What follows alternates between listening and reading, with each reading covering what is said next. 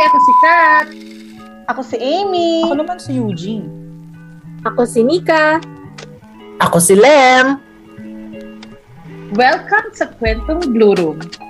Kung saan ang mga kwento nyo, Ay, kwento rin namin. Kwentuhan lang. Walang pikunan. Woohoo! Yay! finally, finally! Yes. Success! yes, na-miss ko kayo guys. One week na hindi nagkikita. True. And this time, we're joined by Lalo Kat na from ako. Dubai. Yeah. Hi, Kat. Hello. Yun. Hello, So this time, everyone. Yan. So this time kasama natin si Kat. At last time, pinag-usapan natin ang first job ng bawat isa. So from interview to your first job, yung mga experiences natin. This time, ano pag-usapan natin, Kat? Update mo ako as a friend. Asan ka na ba ngayon, friend? okay, tak. Right now, wala na. Wala na ako sa first job. I'm an OFW na dito sa Dubai. Hindi naman ako naghanap ng trabaho. Alam yung lahat yun. Kasi nagtrabaho ako sa family business namin for a year. Tapos after nun, nagtrabaho ako sa Globe. Tapos sa Globe, after six months, nag-OFW. For eight years na po in the making dito sa Dubai. Yun lang po. Wow! Wow, eight years. Oo, ang tagal na pala Yes. niya, no? Kaya nga eh. Mama Kat, ano, tingnan natin, babalikan natin. Sabi mo kasi, 8 years ka ng OFW. What made you decide para umalis dun sa first job mo, which is in the Philippines? Go. Um, yung first job ko rin, yung family business namin, yun yung nag-provoke sa akin na mag OFW ako. Kasi those days, parang gusto ng tatay i-hand over na sa akin yung negosyo. Pero ayaw pang pumayag ng mami kasi parang, alam mo yung, parang yung laruan, kukunin mo sa isang baby, ganun yung nararamdaman ng mami na parang, malakas pa ako, bakit kukunin sa akin yung negosyo, parang ganun. So, nag-decide ako, nag-decide kami ng tatay ko, sabi ko, tayo hindi naman pala ibibigay sa akin ng mami ang negosyo, maghahanap na lang ako ng trabaho. So, naghanap ako sa, ng trabaho locally kasi ayaw rin nila akong mag-Manila kasi nga kailangan pa rin nila akong tumulong sa negosyo. So, naghanap ako locally, nagpatulong ako kay Ray Jane at saka kay Limwet. So, tinulungan naman nila ako. So, napapasok ako sa Globe. Tapos, sabi ko parang hindi ako masaya. Sabi ko ganun. Sa, wow, hindi daw. Parang hindi ako masaya. Parang hindi ako mag-grow sa Globe. Kasi hindi siya direct through Globe that time. Na, tas local, local lang yung ano, yung bayad eh, yung salary. So, sabi ko, ah, mag-ano na lang ako, mag-abroad ako. Well, yun naman talaga yung gusto ko. So, pumasok yung opportunity ng Dubai. At yun, nag-Dubai po ako. Ako, actually, nasa na ba ako ngayon? Ibang-iba na yung career ko ngayon dun sa una kong naging work, sa totoo lang. And ngayon, happy naman ako sa work ko dito sa Pilipinas. Nagstay lang ako dito sa Lipa. And then, yung reason ko bakit hindi ako lumayo talaga is ayoko malayo sa family ko. Masyado akong family-oriented. And feeling ko kasi kahit dito lang ako, kaya ko namang mag-grow yung career ko. And thankfully sa work ko kasi ngayon, talagang malaki na yung naging improvement ko. Um, compared dun sa mga previous work ko talaga, ngayon ko na-handle yung sarili ko at mas nakilala ko yung sarili ko when it comes to work talaga. Thankful ako dun sa work ko ngayon talaga eh. And then, ano, hindi naman sa parang gusto ko ring i-let go yung work ko before. Pero may mga bagay kasi na kailangan na nating i-let go para tayo mag-grow. Kasi minsan, hindi natin pwedeng ipilit na magstay sa mga bagay na hindi na talaga kaya. Parang as a friend, kailangan din nating mag-grow. 'Di ba? Parang kung hindi natin makukuha yung dyan. bagay na yun, 'di ba? So, yun yung nangyari sa akin. Talagang ang dami ko rin naging work bago ako magstay. Sa totoo lang ngayon, yung work ko ngayon, feeling ko dito na ako mag stay for long. As in, nakikita ko na yung sarili ko na dito ako. Na-imagine kung dito ako mag-retire. Sa totoo lang, kasi siguro kontento na ako sa kanya. Happy wow, ako for amazing. Mm-mm, yun na yung nafe-feel ko. At the age of 30 talaga, yun yung nafe-feel ko ngayon. So, ikaw ba, Eugene, ano yung, nasaan ka ngayon, ha? As a friend, nasaan ka na ngayon? Um, as a friend, guys. Puro lagi may... ano, connect sa as a friend. Napakauso na kasi yung as a I-emphasize natin yon. Sanay na sanay ma-friend zone. Yes. So, ako ngayon Oo. nasa Thailand at ako ay hindi naman nagtatrabaho ngayon dahil ako ay nakafocus sa aking pag-aaral. Um, honestly, wala na ako dun sa first job ko dahil ako ay graphic artist before. Tapos ngayon, ako ay na dito bilang isang Lasal Brothers sa Thailand at nag-aaral ako. Um, as of the moment, nakikita ko naman ang sarili ko na mag-stay ako sa gantong buhay. Baka siguro dito ko na feel na gusto ko laging matuto. Um, natutuwa ako sa mga adventure ng buhay. Nung mga nakaraan, nakapunta ako sa iba't ibang parte ng Pilipinas at doon ko nakita na ang daming mga challenges na binibigay sa atin si Lord, pero lagi tayong may mga friends like you talagang tumutulong sa atin para makasurvive tayo. At yun yung pinaka-importante sa akin ngayon. It's more of cherishing the moment kung saan man ako mapapunta. Dahil kasi ang aking trabahong kung saan ako ngayon ay napaka hindi permanente. Pwede kaming mapapunta kahit saan. So, lagi kong chine-cherish yung mga moments ko kung nasan man ako at lagi kong tinitingnan paano ako mag-grow dahil sabi nga ni Mama Kat kanina, kapag nakita mo hindi ka nag-grow, eh, yun yung magiging balakid mo sa iyong pagstay or not sa isang place or sa isang trabaho. So, yun naman yung akin. Ang gusto ko namang maparinig yung isa ko pang friend dito na, nasa ibang bansa din. Si Ate Nix as a friend. Hindi ko na kilala Yan, no, as di a friend. Go Ate Nix. Oh, as a friend, nasa ano ko ngayon, Tokyo. Mga uh, three years na akong nandito. Nag-aral ako dito ng masters, tapos tumuloy ako magtrabaho. Um, ayun nga, parang it's more of the growth. It doesn't matter where you are. Kumbaga, kung nasaan yung puso mo, whether it's in the Philippines or whether it's ano in Thailand or kung ano mang lugar, kahit palipat-lipat ko ng lugar, ang importante nag-grow tayo, di ba? So yun nga, ang yun din yung reason kung bakit umalis ako ng Philippines kasi na na-realize ko kung gaano kalaki yung yung mundo at kung gaano kaliit yung na-discover ko pa sa mundo. So naisip ko na yung unang stepping stone ko para makita pa yung ah, mas malaking mundo ay yung Japan. So so far naman nag enjoy ako at masaya ako dito.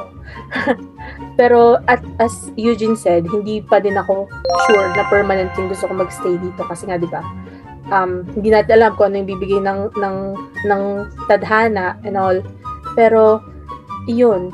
Balik naman tayo kay ano, kay Lem. As a friend, where na you? Yan. Actually, um, nakakadalawang job pa lang ako naman sa, ano, sa sa edad nating to. So, wala na rin ako sa first job ko. Pero nagstay ako doon for four years. Um, ako naman, I'm so thankful talagang doon nag-grow. Nakwento naman sa pre- previous episodes natin. Sobrang dami nilang naturo sa akin. Pero I'm so happy to, ano, to celebrate my fifth year na sa current job ko, which is sa business development. Amazing. Masaya, masaya ako. Yes, Naka, na, yes. naka 50 year anniversary na ako at may bago na akong uniform.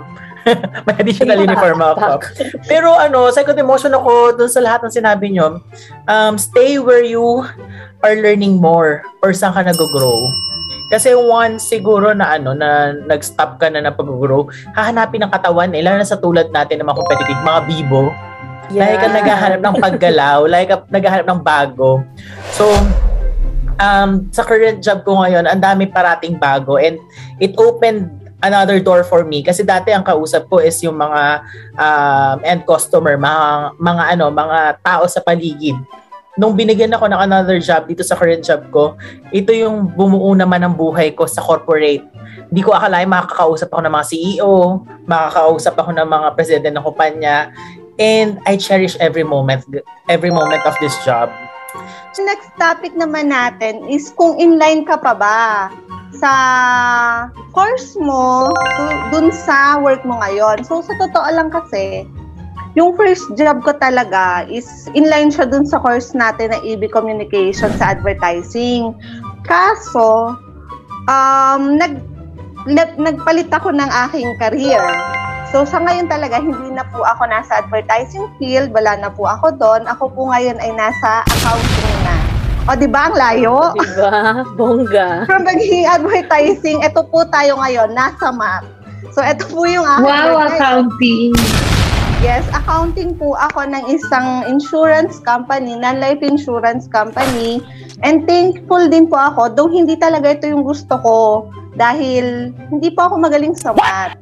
Pero, sa, pero sabi nga nila, may mga bagay na matututunan ka hanggat kin gusto mong matuto sa buhay. At dahil po competitive nga tayo at pabibot, gusto natin lagi ng ng mga learnings, eto po, natutunan ko na rin po siya at napamahal na po ako sa accounting.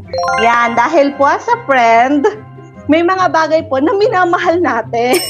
at eto na nga po yun. OMG. Yan yung mga pag-ibig na hindi mo ina-expect. Mm, Tama. hirap Ito mahalin. At dito nag apply yung sinasabi nila na napupunta sa'yo kung ano yung ayaw mo. At mga Wow. Kamay, ayoko ng isang milyon. Charot. Di ba? so ngayon po talaga, masaya naman ako sa work ko and patuloy akong nag-grow, natututo araw-araw. May mga times na parang naiisip ko, tama ba yung career na napili ko sa ngayon?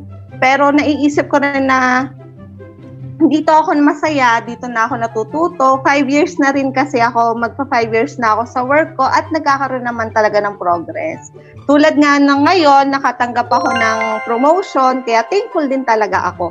O, di ba?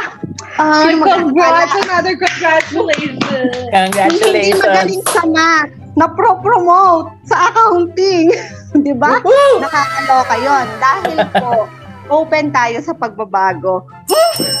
Power! So, Mm, Kailangan open-minded ka natin ba? yun. Oo, open-minded dapat tayo sa lahat ng bagay. Lalo na kung ikagaganda naman ng ating career. Di ba? Yes, ma'am. Hindi yes. pwedeng maging open-minded lang tayo as a friend. Mahirap Yes. yon. Baka ma-friend zone tayo lagi. Mm. Okay, kabog, di ba? O ikaw naman, Eugene, ano yung masishare mo? Nasaan ka na ba ngayon na Yan. live? Nakakatuwa kasi dahil kasi dito sa ating second topic, it's more of connecting the dots para makaroon ka ng line, o, 'di ba? Na sa math 'yun eh Ah. kapag marami daw dots, aha. magiging line. So, iko-connect ko siya dun sa aking ano, sa aking work right now. Nakita ko kasi yung natutunan ko nung college ako is more of being a storyteller.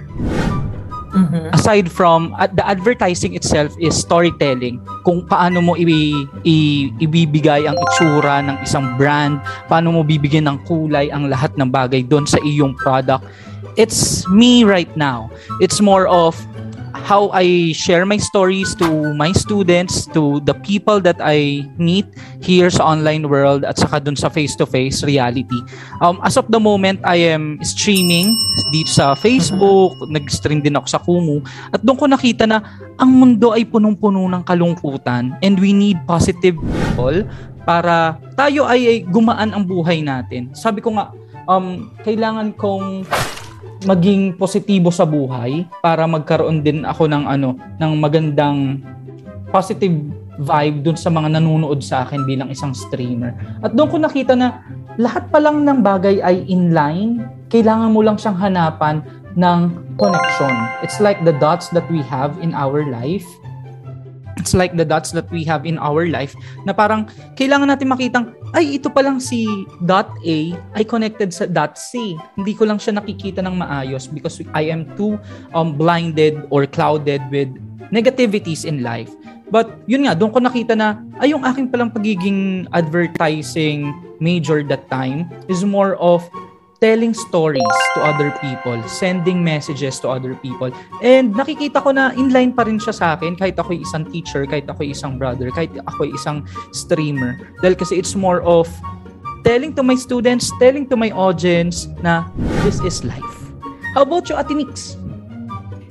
Yan, tamang-tama ka dyan, Uge. I completely agree na yung mga connections sa specific points ng buhay natin, minsan, hindi sila yung connections na na-foresee natin, kumbaga, na-appreciate lang natin yung connections na yun once we're already in the next step na looking back, uy, nagamit ko pala to, uy, related pa rin pala to.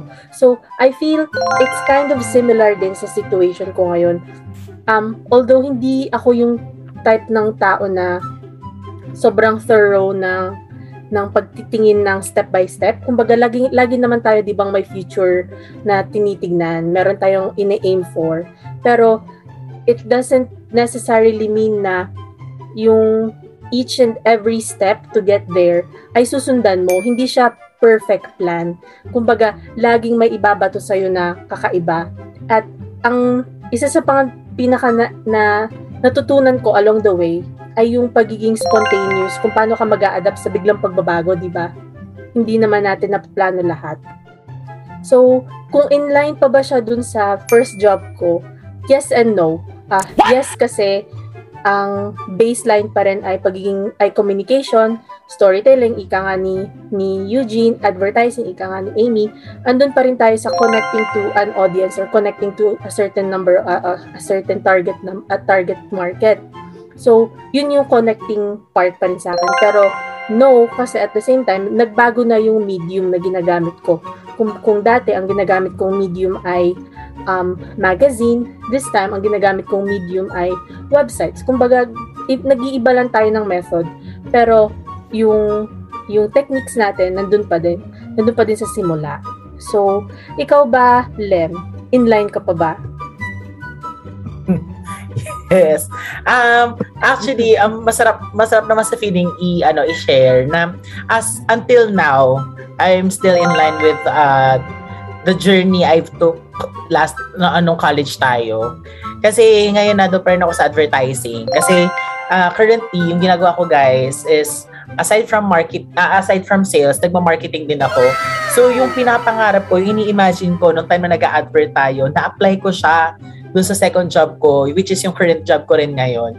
And sobrang saya ko nun kasi pangarap lang yun. Tsaka nakikita ko lang yun sa pelikula, yung batuhan ng ano, yung nagbe-brainstorming, no, nag-check ng tama ba yung model na to, okay ba siya dito sa sa product na to, maganda ba to para gamitin dyan. And guys, uh, wag natin siguro kakalimutan na yung mga simpleng subject na akala natin hindi magagamit sa buhay natin. Kasi may ugali tayo ng ano eh, na hindi ko naman kailangan mag-aral ng math. Kasi ABCOM naman ako, hindi ko na to intindihan. Kahit rest lang ako, True. okay lang. Basta mag-graduate ako. Pero surprisingly, pagdating mo sa real world, ginagamit pala siya. Like, like ano, Ma'am Amy, biglang naging accounting, naging head cashier na siya. 'Di ba? Nakakagulat at napakasaya na dapat, nung bata tayo, dapat cherish natin yan at huwag natin kakalimutan. Like kung sasabihin sa sarili, like kung sinasabi sa sarili ko, kahit yung pagka-cursive lang, may nakakapag-cursive pa ba sa inyo guys? Yung sulat. Yeah. Be, ako parang hindi, sulat hindi ako cursive. Diba? So, lang doktor na. Pero kanina, nung nasa, ma-share ko lang, nung nasa office kami nung, nung ka-work ko, randomly, napag-usapan namin yon Marunong ka pa ba mag-cursive? Kasi one way or another, sa life natin, to gagamitin natin siya. Bali mo, maglusulat ka ng lapida sa next job mo. Cursive yun. Pero ano, uh, make it, uh, just to make it short, lahat ng inaaral mo ng college, huwag mong iisipin na hindi mo siya magagamit sa future. True. Magagamit na magagamit mo yan. And napakaswerte ng mga tao na nandun pa rin sila in line sa kung anong pinag-aralan nila ng college. Yan. Yes. Tapos, syempre, bukod sa akin, meron pang natitira ang ating ano, nagpapalik, si Promens, si Kat. Ever since naman na nag-start ako, hindi siya in line ng AB ko. Pero in the same way na may mga instances na tama kayo doon na may some points na kasi kahit paapat na company ko na to dito sa Dubai, may some points na nagagamit ko pa rin yung mga different subjects natin nung college na na-apply mo. Lalo na ngayon pag nagtatrabaho ka abroad, na-apply mo siya yung mga like for example how to communicate to your clients and everything, yung proper ethics ng communication, especially pag katulad namin ni Ate iba yung language, yung yung national, yung parang language ng bansang yun, even pala si si Love, iba, nasa Thailand siya, iba rin yung language doon. Eh dito sa sa Dubai, sobrang dami. Multi-language, may Arabic, may Indian, may Tana. Parang ganun. Parang kailangan ikaw yung mag-adapt. Doon ko naaalala si Miss A pag, pag ganyan, yung proper communication and ethics sa pag sa salita. Parang ganun. Kaya, tapos ngayon naman, sa current job ko, nag-layout pa rin ako ng mga social media namin na yung mga binibenta nating mga property. So, kahit papano, uh, nagagamit ko siya. Dahil nga mabibo tayo at laging palaban, laging ganyan, nagagamit lang siya ng thank you, walang bayad. So, okay lang yon Maraming salamat naman na Mama Katdal kasi yun kasi yung reality talaga na kailangan nating i-imbibe sa mga sumusunod na taon na hindi hindi tayo kailangan laging nakakahon. Always think that walang box para tayo ay maka-move forward. Ang next nating topic is more of telling ourselves um, with these realities that we have right now, ang pinakamatindi namang tanong as a friend is to stay or not Example, if you are in the Philippines, do you want to stay in the Philippines or do you want to go and explore the world outside the Philippines? Iyon ang pag-uusapan natin ngayon. Kung bibigyan niyo ako ng katanungan na ganyan, ang aking puso ay hati dahil kasi dito ko... Wow! Hati! ang puso. Yan, dalawa. It's more of ano kasi. Hindi ba pwedeng dalawa ang puso ko? Hindi. Dahil kasi kapag dalawa, Hindi, walang dalawang puso.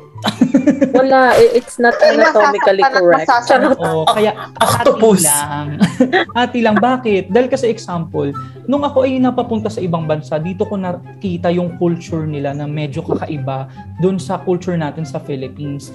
Nakita ko kasi sa culture natin sa Philippines, Philippines, napaka-political ng culture natin sa mga ano sa mga kumpanya, sa mga schools, sa kahit saan, lahat political. Parang um merong palakasan. Nung ako'y na dito sa Thailand, ang kalma.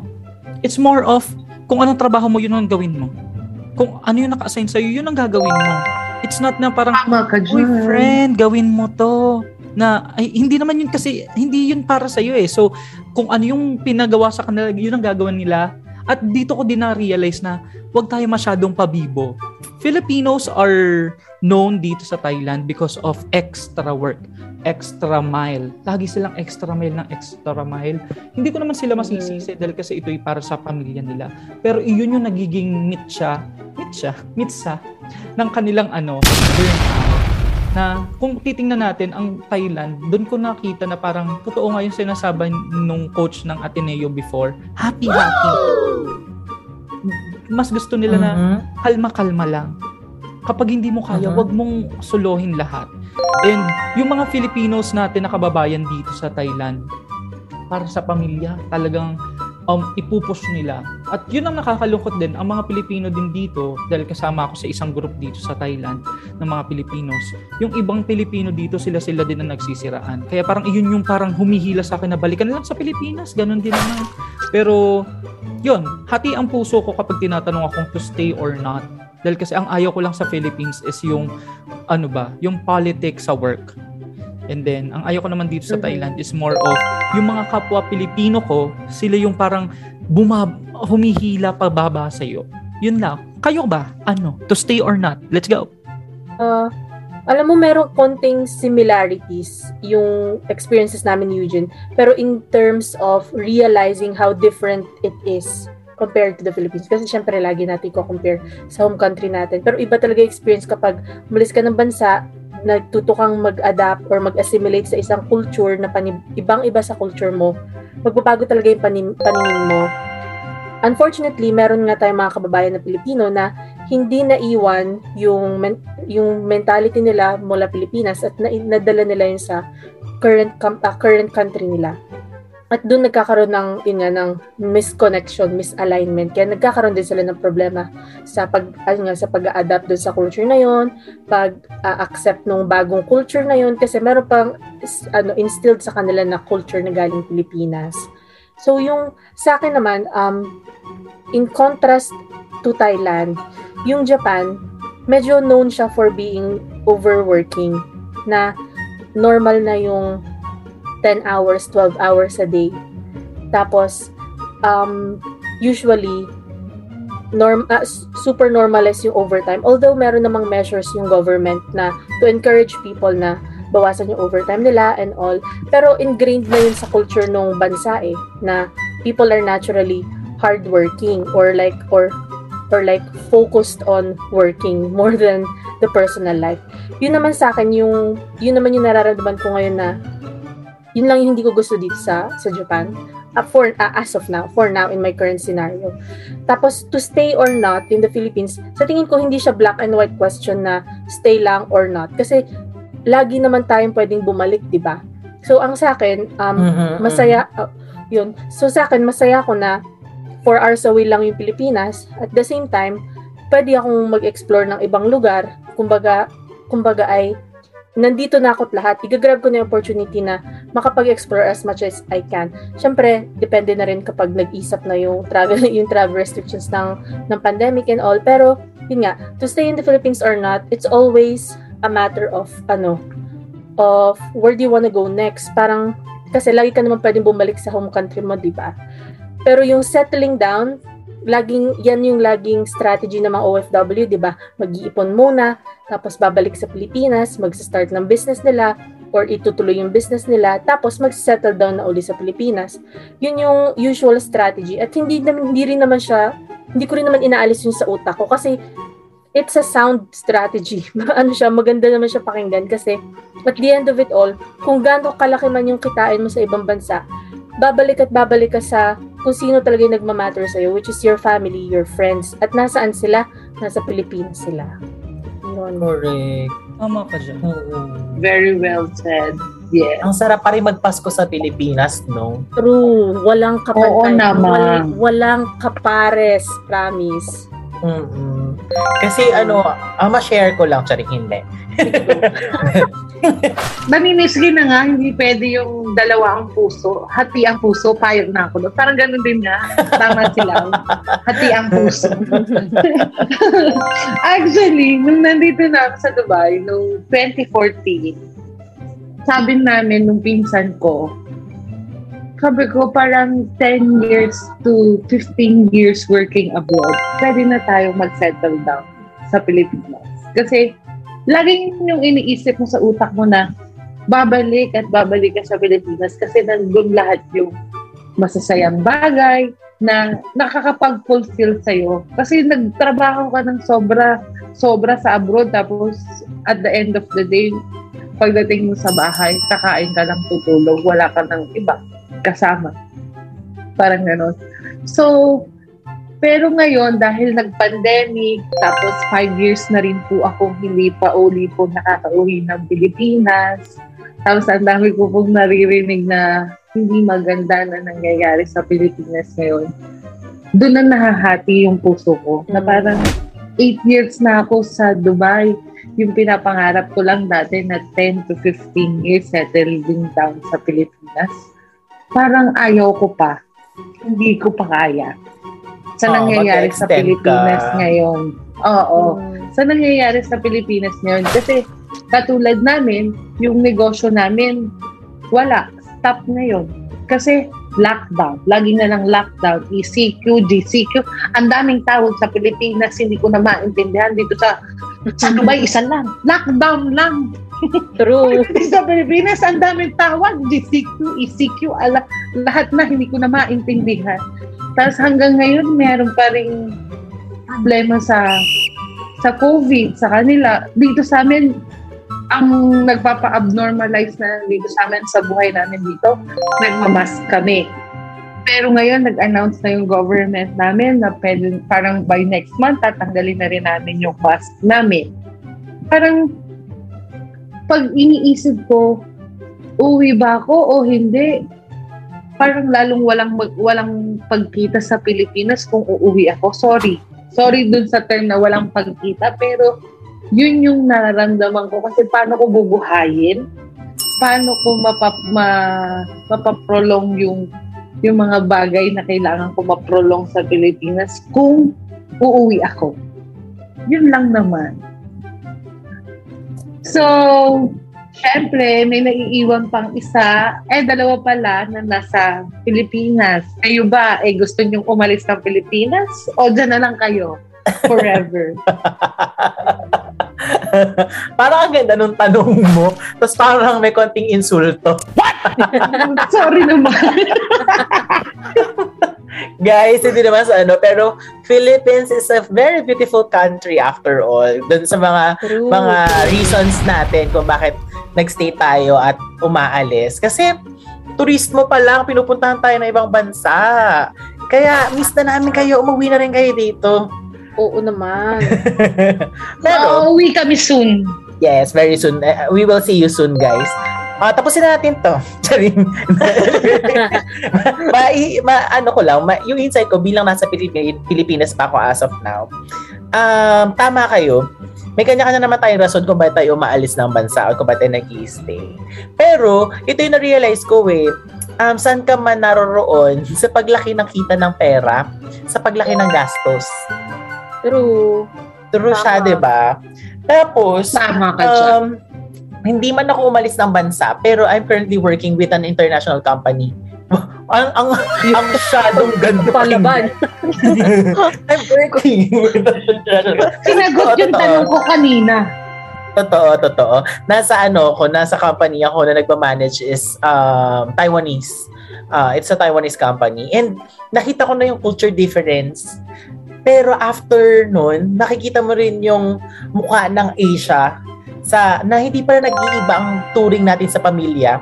Kasi may soft spot sila lagi sa pamilya and which is ganun-ganun ng mga Pilipino. So, nung, nung pumasok ako, parang akala ko lagi, since iba to, ibang, kumpa, ibang country ang nag, ano, ibang nationality ang nagmamanage, malaking pagbabago. Pero pinaramdam sa akin ng kumpanya to na hindi. Um, nasa Pilipinas tayo, Asyano tayo lahat. At kahit ah, magkaiba tayo ng nationality, pamilya tayo dito. Which is until now, tuwa-tuwa ako. Nag, nung ano guys, kukwento ko lang, sige, re-reveal ko na. Kahit nag five years na ako sa work, um, nag-decide na ako mag-resign.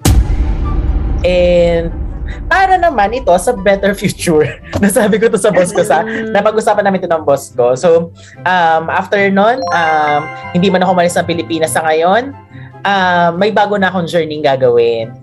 Yeah. And, uh, Support. Yes, thank you, thank you sa support. Lagi naman kayong support. Hindi naman pwede kayo hindi sumuport. Excited ako dyan sa Required journey na yan. Oo, mag-aartista na ako.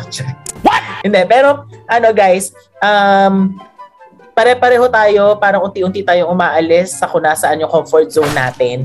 Hindi lang yan sa Pilipinas, hindi lang yan sa ibang bansa.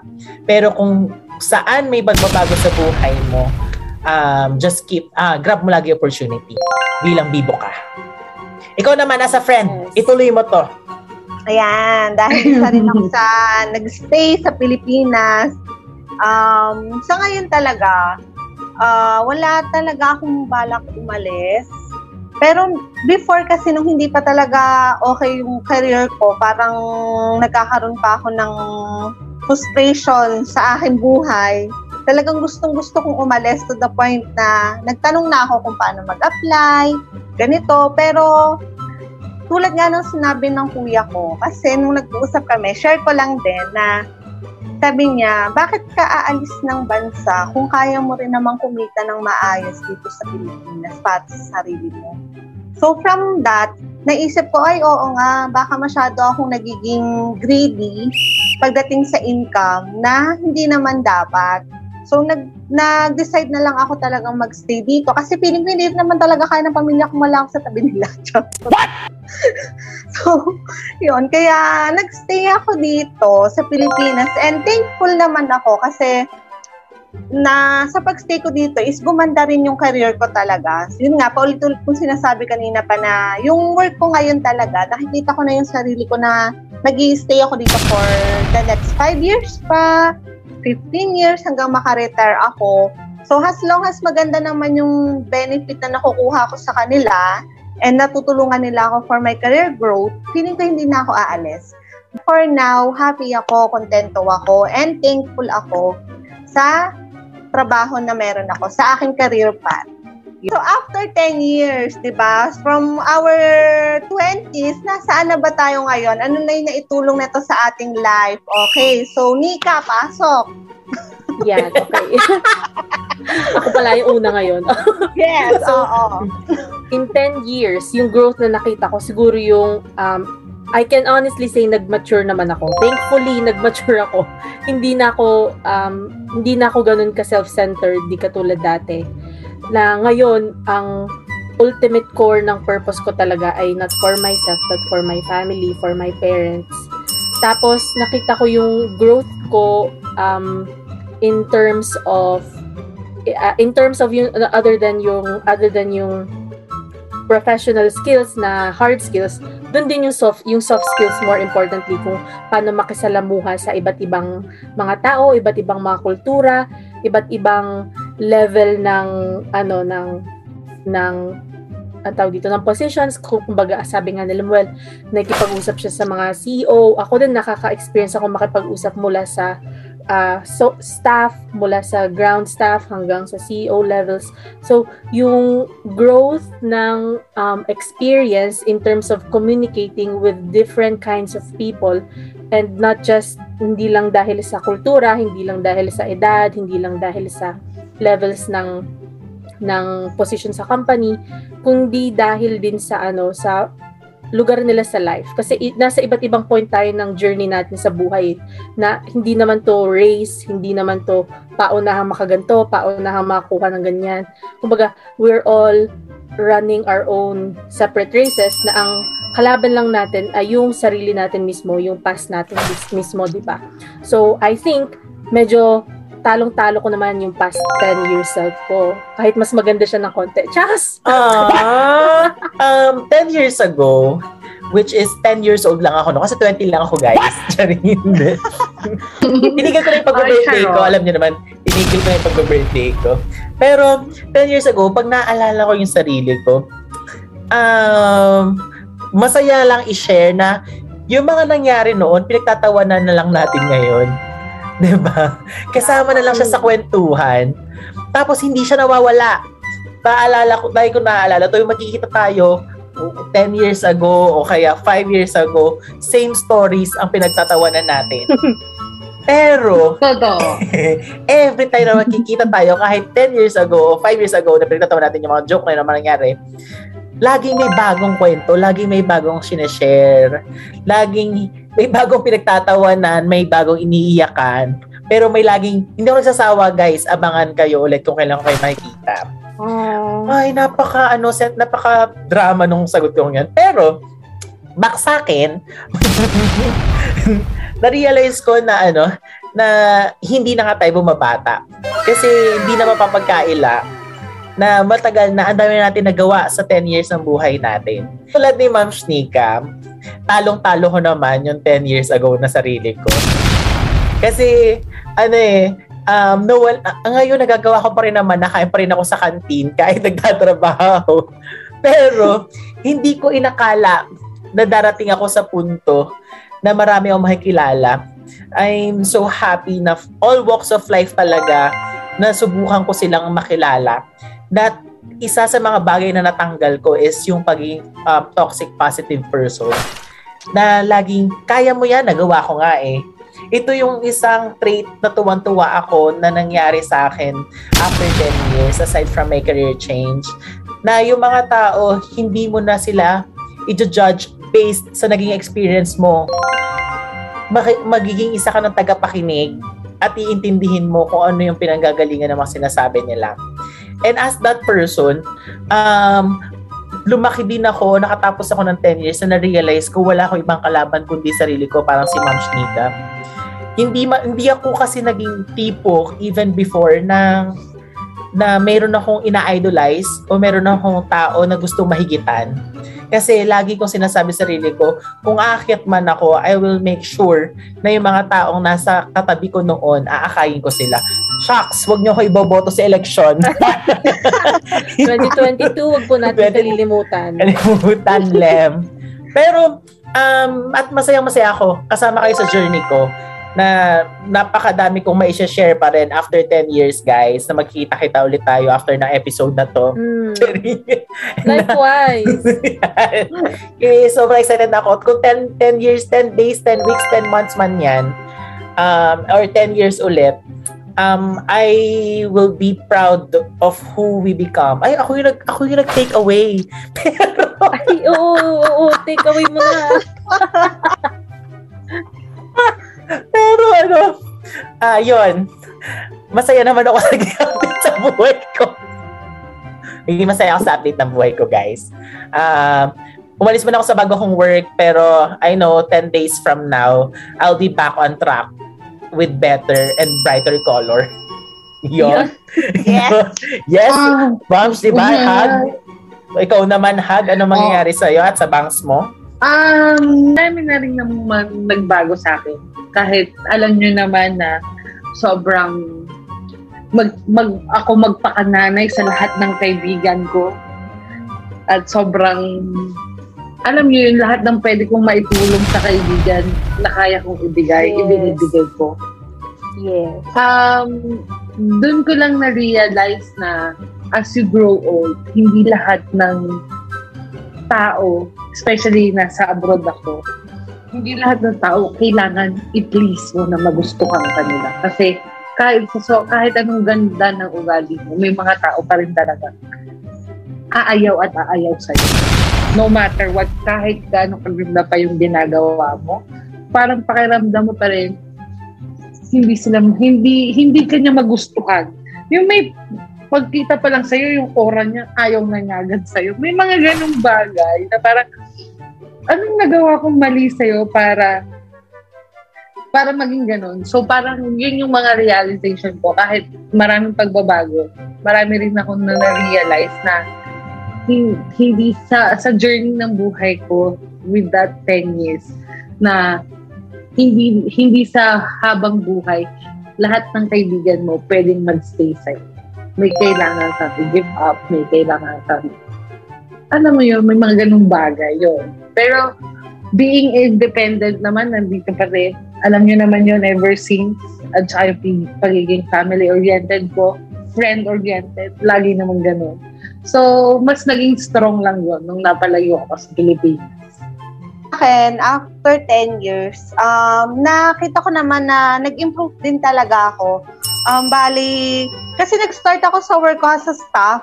So, talagang yung nandun ako sa time na utusan. Parang, oh, ito, gawin mo. Oh, ganun, ganun. And 10 years after, eto na ako ngayon.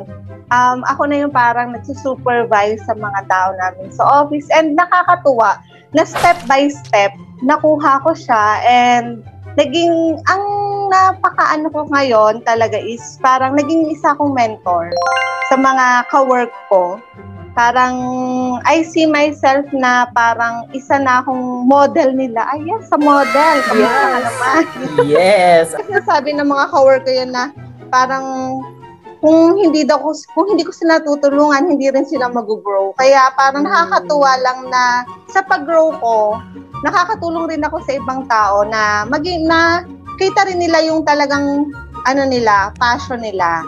Nakakatuwa na sa 10 years na ay, ang laki na na-improve ko, not just for myself, pero kasi nakakatulong na rin ako sa ibang tao. Nai-inspire ko na lahat sila. Wow, lahat! Ang dami! Nakaka-inspire na ako ng mga tao, which is nakakatuwa, positive yon. Though may mga times talaga na mahirap, na paano mo ipuprove pa yung sarili mo sa mga sa sarili mo, sa surroundings mo, sa family mo, sa mga ka-work mo. Pero as you grow old talaga, matututunan at matututunan mo at makikilala mo yung sarili mo. Talagang lagi ka may matututunan along the way. Ayun. 10 years, dun ko na-realize na kailangan kong piliin ang mga battles na humaharap sa akin. Dati kasi patol ako si patol. Lahat ng mga pwedeng patulan na Mm. battles sa buhay, kahit napaka maliliit na issues, patol ako.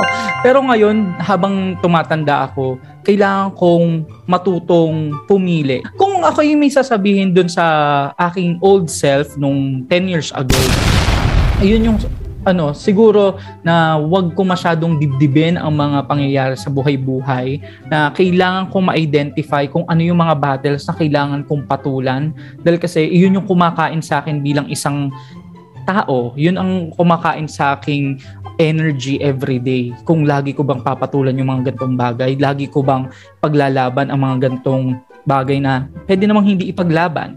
Yun yung isa. Pangalawa is more of um, dito ko nakita na mas mataas na yung confidence level ko. Hindi dahil na-achieve ko yung mga goals ko sa buhay, pero mas gusto kong ipakita na kaya tumaas ang confidence ko dahil kasi may mga kaibigang tumulong sa akin.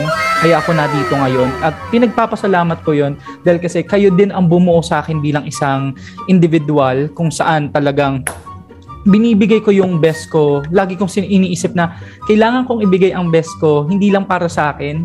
Ito din yung sa mga taong naniniwala na kaya ko. Doon ako laging humuhugot ng kapag ako nag, nagkakaroon ng down moments. Niisip ko, ay, naniniwala nga silang kaya ko eh. Naniniwala nga sila Mm. sa akin na ah, makakauwi ka, makakagawa ka ng mga ganitong bagay. At doon, kaya yun, yun naglo-look forward ako doon sa mga bagay na kapag nagkita-kita tayo, pagkukwentuhan na lang uli natin itong mga to, yung mga kulitan natin, yung mga chikahan natin. At doon natin makikita na ang ganda ng buhay. Kahit ang daming negative sa mundo, napakaganda ng buhay. Dahil sa mga ano bagay-bagay na share natin sa isa't isa. Before we end our episode tonight or today, kung nasaan man kayo sa panig ng mundo, Mundo. nandito si Ate Nix para sa ating takeaways. Let's go. Yon. O di ba ang ang gaganda ng mga na-share natin at napaka-heartfelt ng bawat sharing natin today. And I'm so proud. Ang title ng episode natin ngayon ay Asa na you as a friend? At it's safe to say na kung nasan man tayo ngayon, kahit saang lugar man tayo ngayon, ang importante, we've grown, we've uh, progressed, we've developed comparing to our past 10 selves, di ba? And at ang importante nun, kahit nasan man tayo ngayon, lagi pa rin tayong magkakasama. So, di ba? So, Mm. naglulook forward ako dun sa 10 years, meron pa ulit tayong podcast. Siguro medyo matatanda na. Oh, yes, yes. Pero di ba?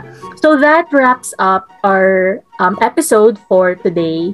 And yun nga, sana nag-enjoy lahat na nagkinig sa atin. I-shoutout naman natin kung sino yung ating mga friends na nakikinig. Meron ba kayo dyan? Mga masya-shoutout. Oo. Shout kahit- out. Shout out na. Kahit tatatlo kayong nakikinig sa amin, we really appreciate this.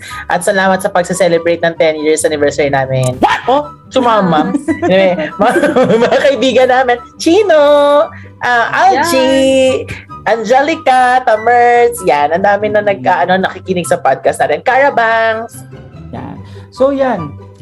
Maraming salamat sa inyong lahat. Muli, ito ang kwentong Blue Room. Kung saan ang mga kwento nyo, Ay, kwento rin namin. Kwentuhan lang. walang pikunan. Woohoo! Bye!